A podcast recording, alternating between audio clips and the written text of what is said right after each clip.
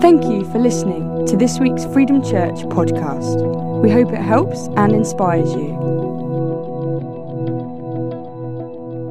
So, today I want to talk about, well, here we go, using apples and marshmallows.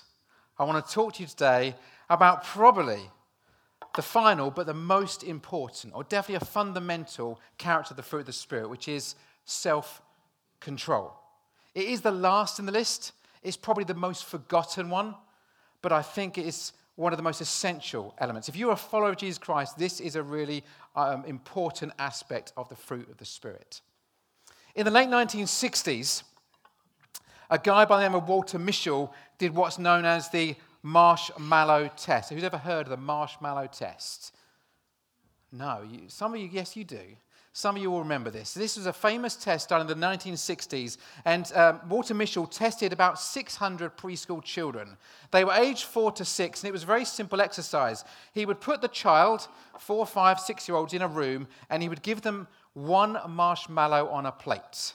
And he would put the marshmallow on a plate, place it in front of the child, and he would say this to them. He'd say, You can have one marshmallow now, but if you wait, I'll come back and I'll give you two marshmallows.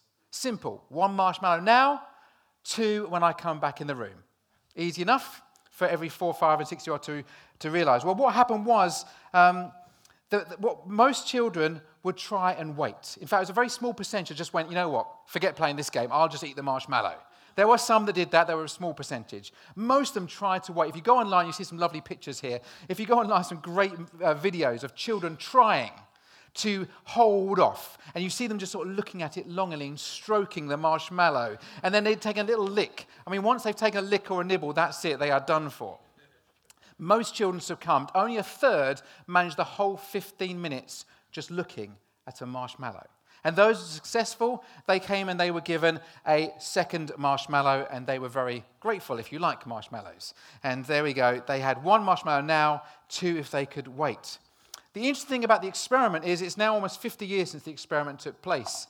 And uh, Walter Mischel has written a book about this quite recently, and they went back and studied the children who had actually t- taken part in that test. Some 50 years later, they have assessed those children, those that grabbed the marshmallow as soon as the person left the room, those that tried desperately to wait, about two thirds of them, and then about the third of people who managed to wait the whole 15 minutes. And what they found, those who could hold off, were much more successful in life. They got better grades at school, they were more successful in their jobs because of their early experience. They always had some sort of natural ability to have self control.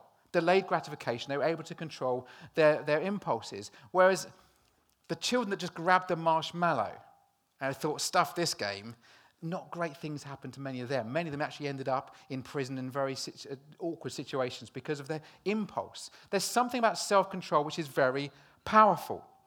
And so I want to talk to today about this idea of being self controlled. So we can read for the last time from Galatians chapter 5. If you have a Bible, if you can turn that on or open it up, it's up to you. It's on the screen in front of you.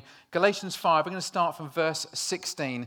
And I know this is quite a lengthy chapter, but I think this is really important that we read this and understand what's going on because Paul, the writer here to the church in Galatia, is saying to them there are two ways of doing life.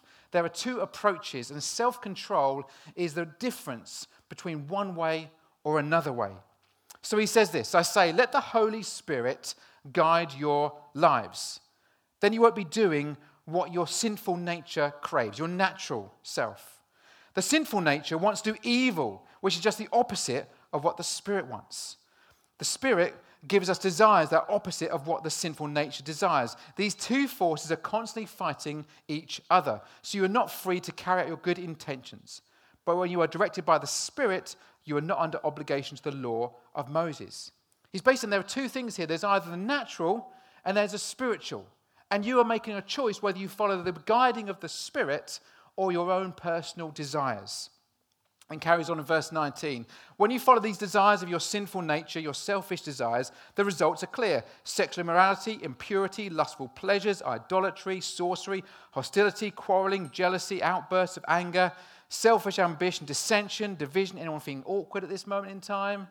Envy, drunkenness, wild parties, and other sins like these. Let me tell you again, as I've before, that anyone living that sort of life will not inherit the kingdom of God. He's saying if you follow yourself, desires, what you want, that's what will happen. But the Holy Spirit produces this kind of fruit in our lives love, joy, peace, patience, kindness, goodness, faithfulness, and gentleness, as well as self control. There is no law against these things. And what he's saying there, this is about law, this is about freedom by moving in the power of the Holy Spirit. Those who belong to Christ Jesus have nailed their passions and desires of their sinful nature to the cross they said, I want, don't want what I want, I want what God wants. And they've nailed them on the cross along with Christ. He says, So, so live, since we are living by the Spirit, let us follow the Spirit's leading in every part of our lives. This is a really important message for us all to hear today. The idea that there is the spirit world and there is the natural world, and self control sits right in the middle of those. Let's just pray for a moment, shall we? Lord God, we thank you that you've given us the gift of the Holy Spirit. Lord, help us be people of the Spirit, people that follow your ways. Lord, we're sorry with sometimes we've allowed self to rule. Lord, help us to regain some of our self control as we learn about your word today. Amen. Amen. I don't know whether you're sitting here today thinking, you know what, I've got this self control thing nailed. Whether you go, I can control myself easily, I can handle, as they used to say, I can handle anything but temptation. You can manage yourself. Maybe you're good at that. Maybe this is the thing you're really comfortable with doing.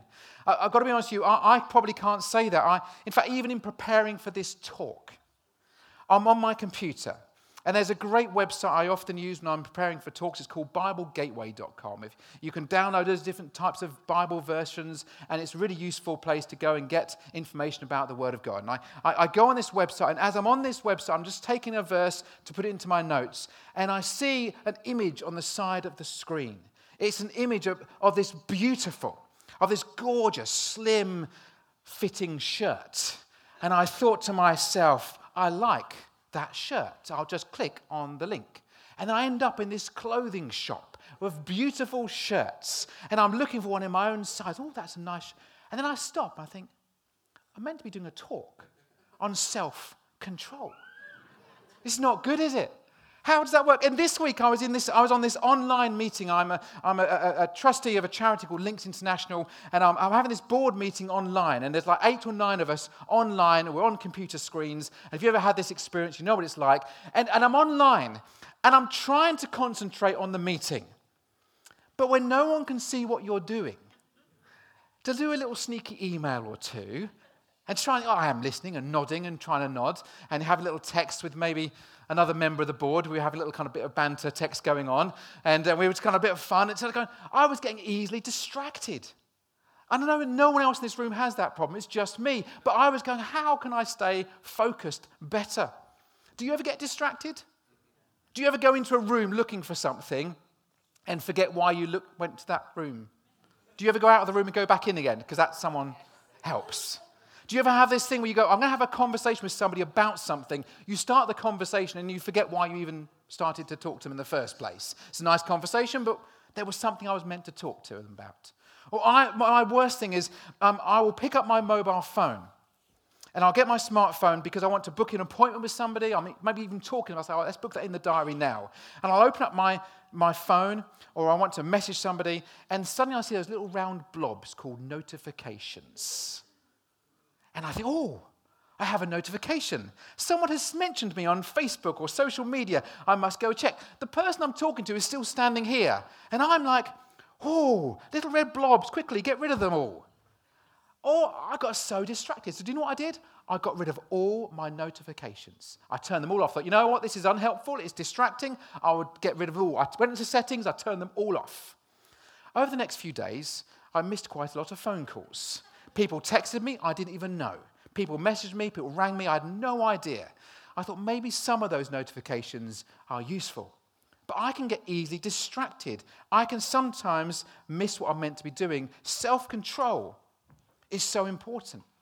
It's in this list of the fruit of the Spirit. It's one of those things. I mean, love, joy, and peace gets all the profile, doesn't it? I mean, they get all the mentions. And as you further go further on the list, as Neil mentioned last week, they get, they get more challenging and often forgotten. Love, joy, peace, patience, kindness, goodness, gentleness, faithfulness, meekness, really? Self control if I have to. It's at the end, it's like an afterthought. Why is it, A, why is it even in the list of the fruit of the Spirit anyway? Because if it's self control, why do we need the Spirit? You ever thought that? But also, why, why is it the last one?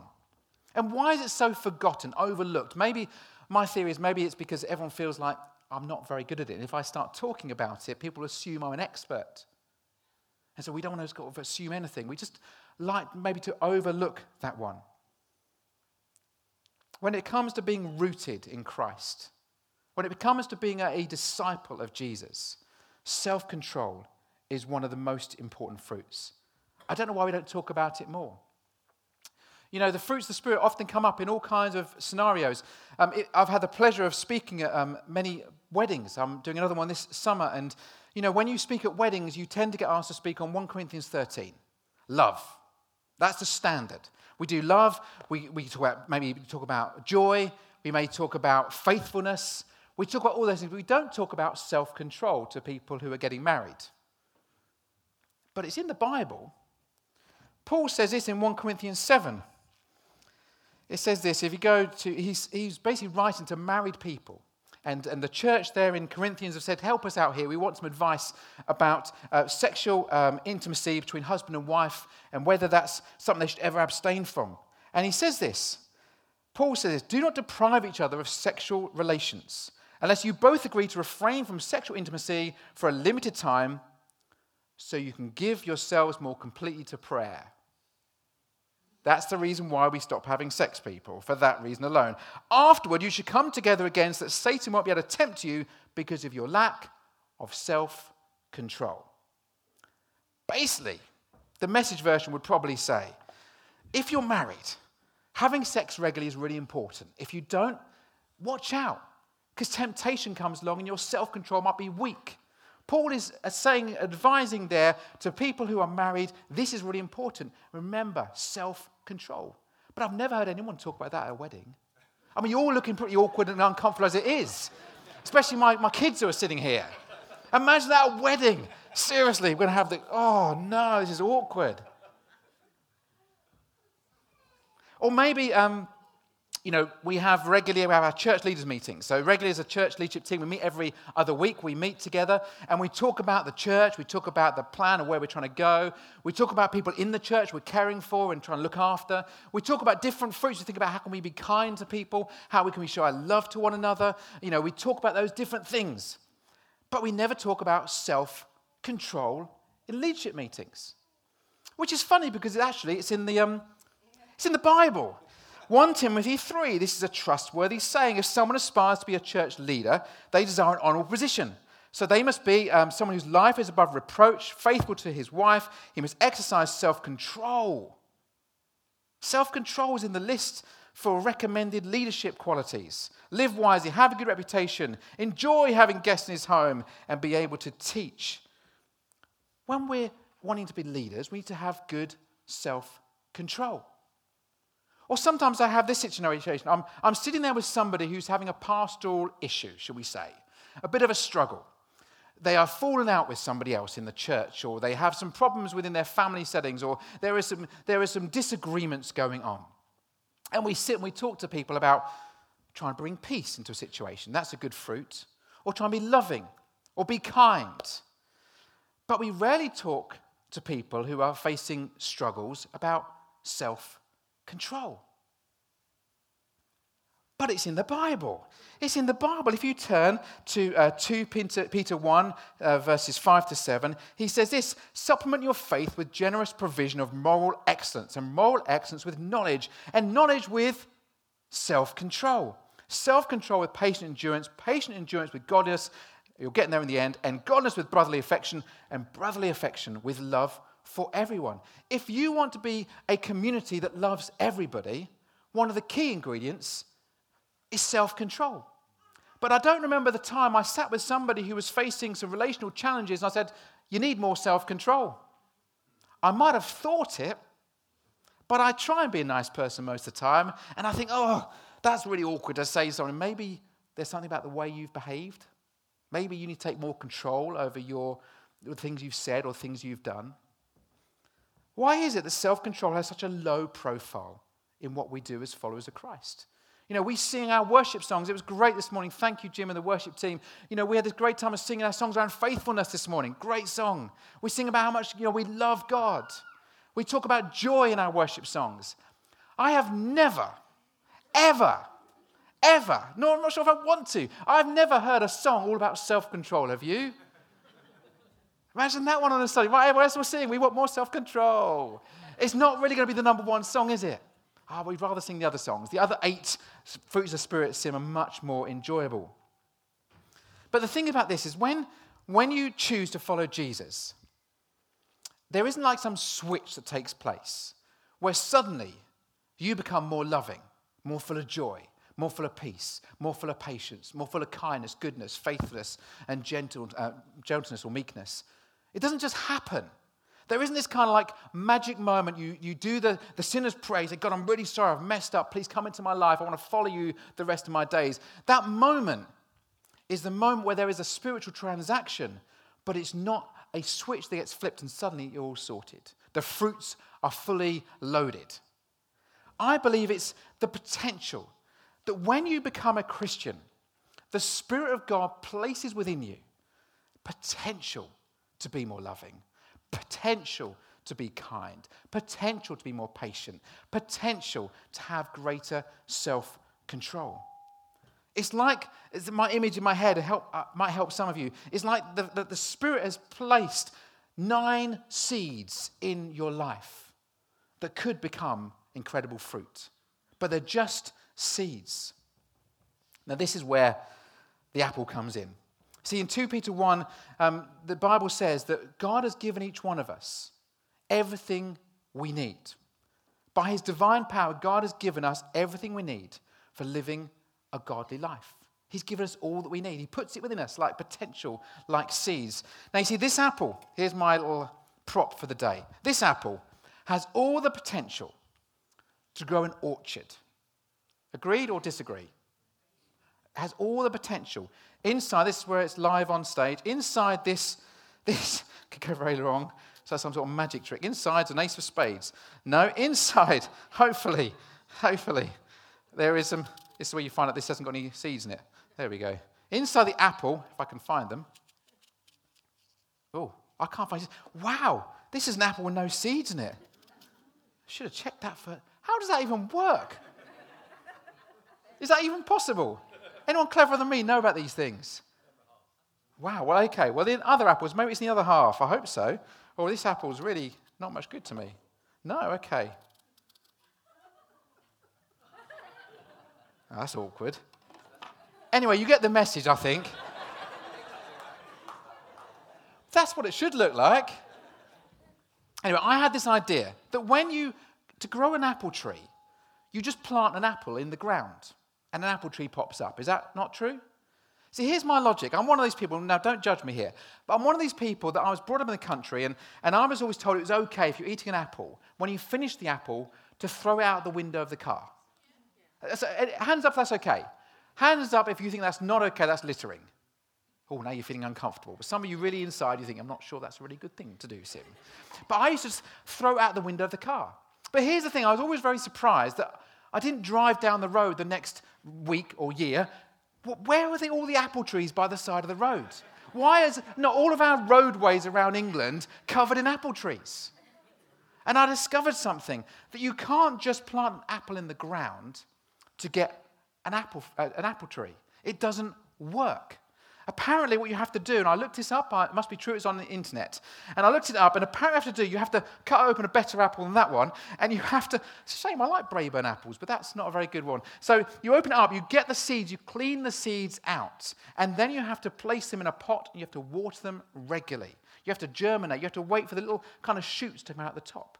And then when you've got the shoots, you can then repot it, and you plant it outside, and you water it regularly, you care for it.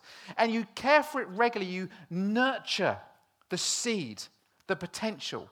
And after six to 10 years, you might get an apple. Who's going to go home this afternoon and start getting some apples and start planting?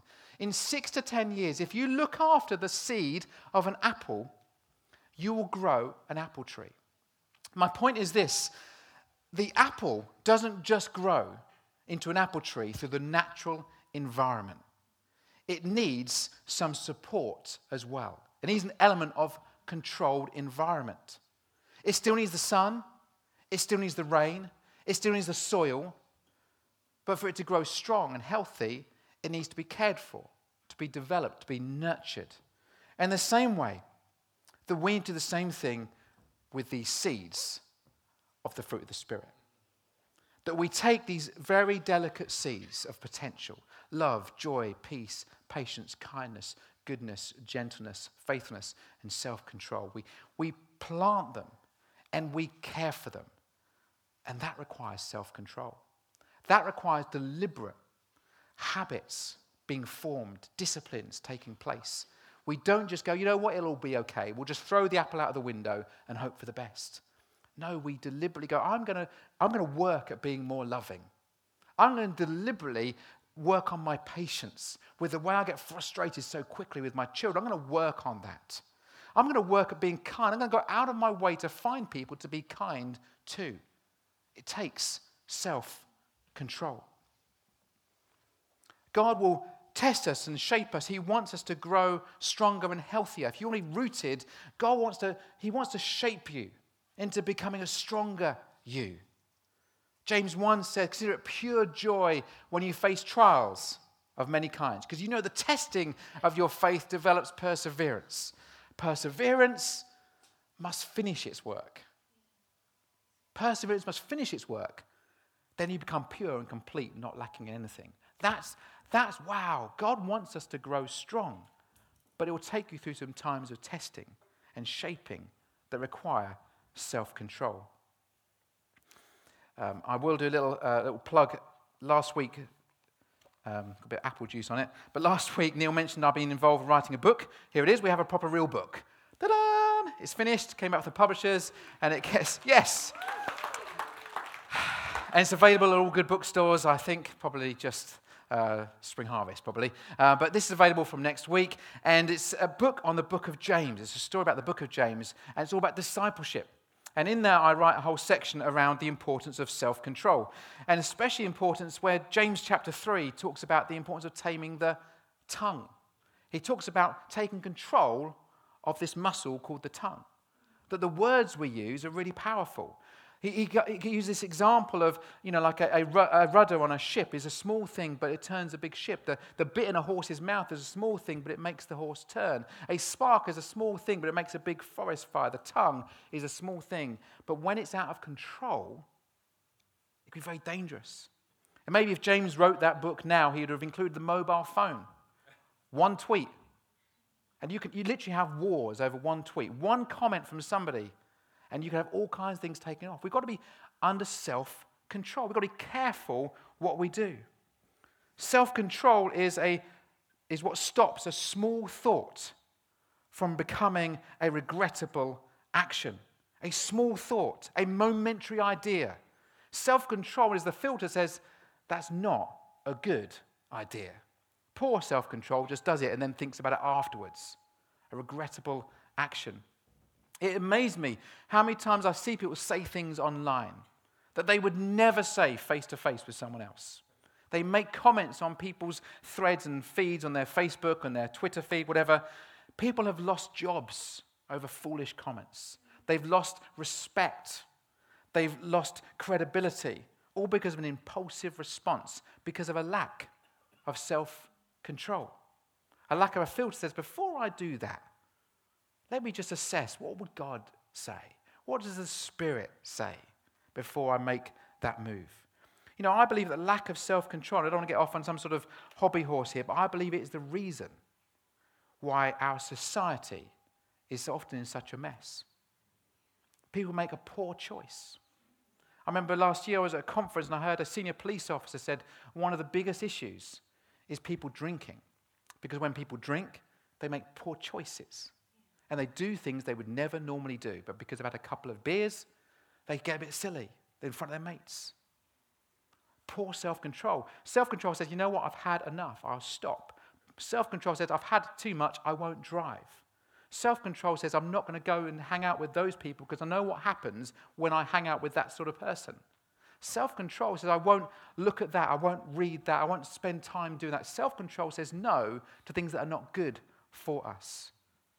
And yet, so many people ignore the impulse of self. Why? Because one of the challenges is we live in this selfie obsessed culture. Selfie is like the new word. It's actually in the dictionary now, believe it or not. But the idea that people can focus on themselves, that, that self is more important than anything else around you. People even talk about this. People say things like, just think about number one. You ever heard that phrase? Just think about number one. You know, you've got to look after yourself first. Look after yourself. If you're not happy, then change things because it's got to be about you being happy. And I remember last year I was very sad to hear of a, a another celebrity marriage that had split up. They married for 20 years. And after 20 years of marriage, they, they, they separated. And the, the, the lady said these words She said, I've left my marriage because after 20 years of caring for my husband and my children, it's time for me and time to have some fun. And I've got some issues with that. First of all, who said that marriage and fun can't go together? All right, I, I, really? But the idea that me is more important than others. That's where self control goes wrong, where control, self is not under control. Self is going, you know, self is the most important thing. When self becomes the most important thing, it becomes ugly, it's egotistical, to be self centered, self absorbed is not pleasant. Preferring others to yourself is always one of the most powerful things you can do, powerful ways to live. You know, the story of that tragic story this week of that French gendarme who, who gave his life, really did, for someone else. He, he stepped in and said, I will be the hostage. You can be rescued. And he took that person's place. What a horrendous story, tragic story. What a brave individual who, for me, described what it means to live for others, not for yourself. Living for yourself says, you know what? I'm, gonna, I'm not going to do anything. I'm going to back away from that because I want to live. I want to survive. It's about me.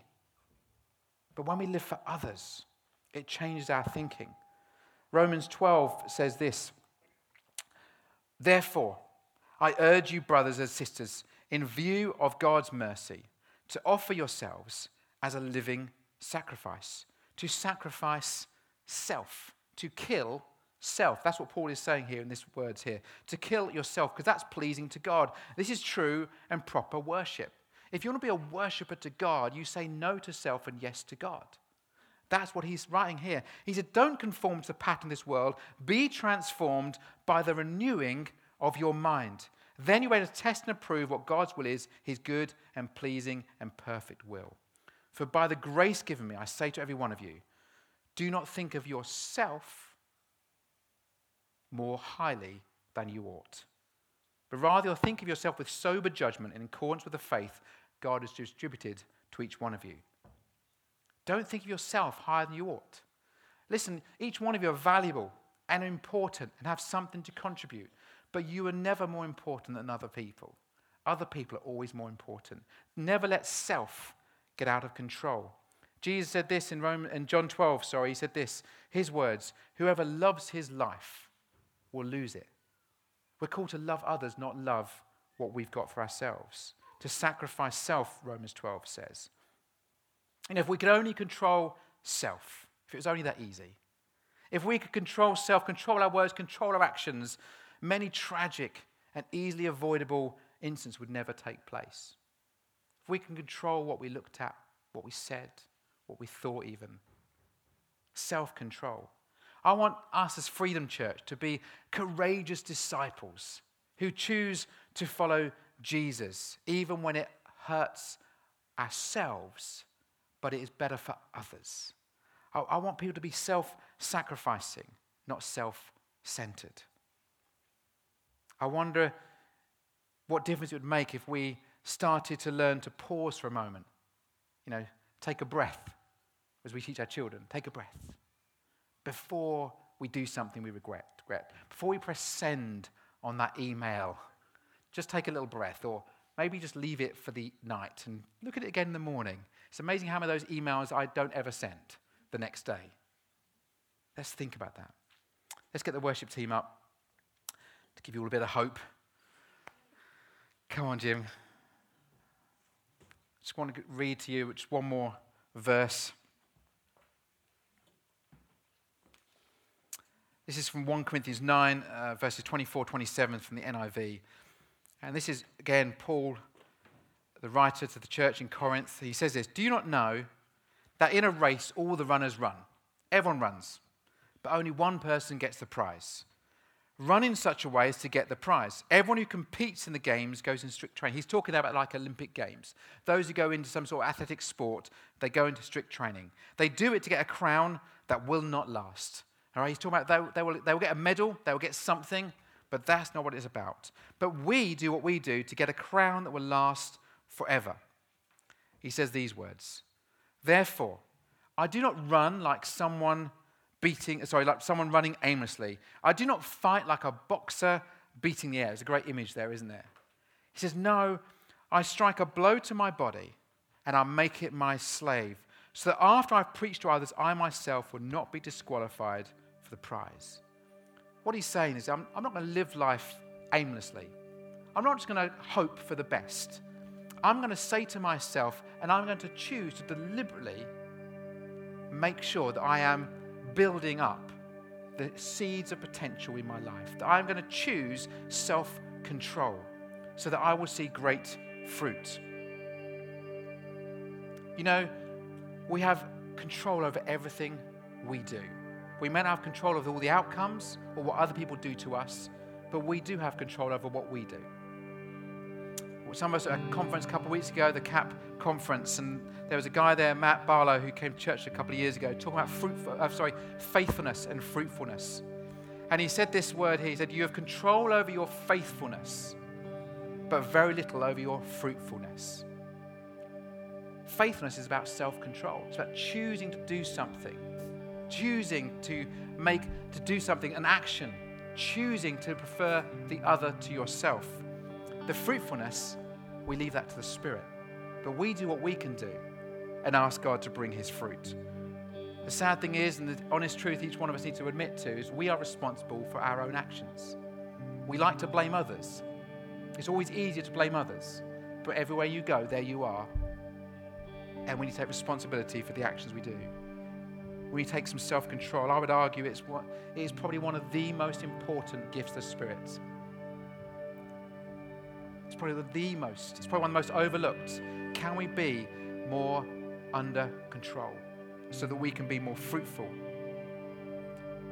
I hope after learning about these fruits of the Spirit together as Freedom Church, I, I hope that we are more full of love, that we would love others, that we would people that bring joy into situations, that we are people of peace when there is discomfort, that we are people that be the first to be patient with one another. That as Freedom Church, we would be kind and good.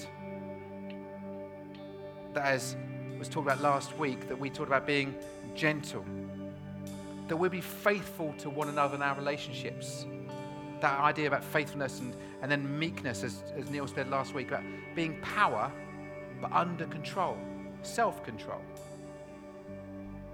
I would love it if we as a church could be known for a church where there is such great self control, such great fruit of the Spirit, that the seeds of potential invested in each one of us have developed to be the most beautiful, better than M&S quality fruit.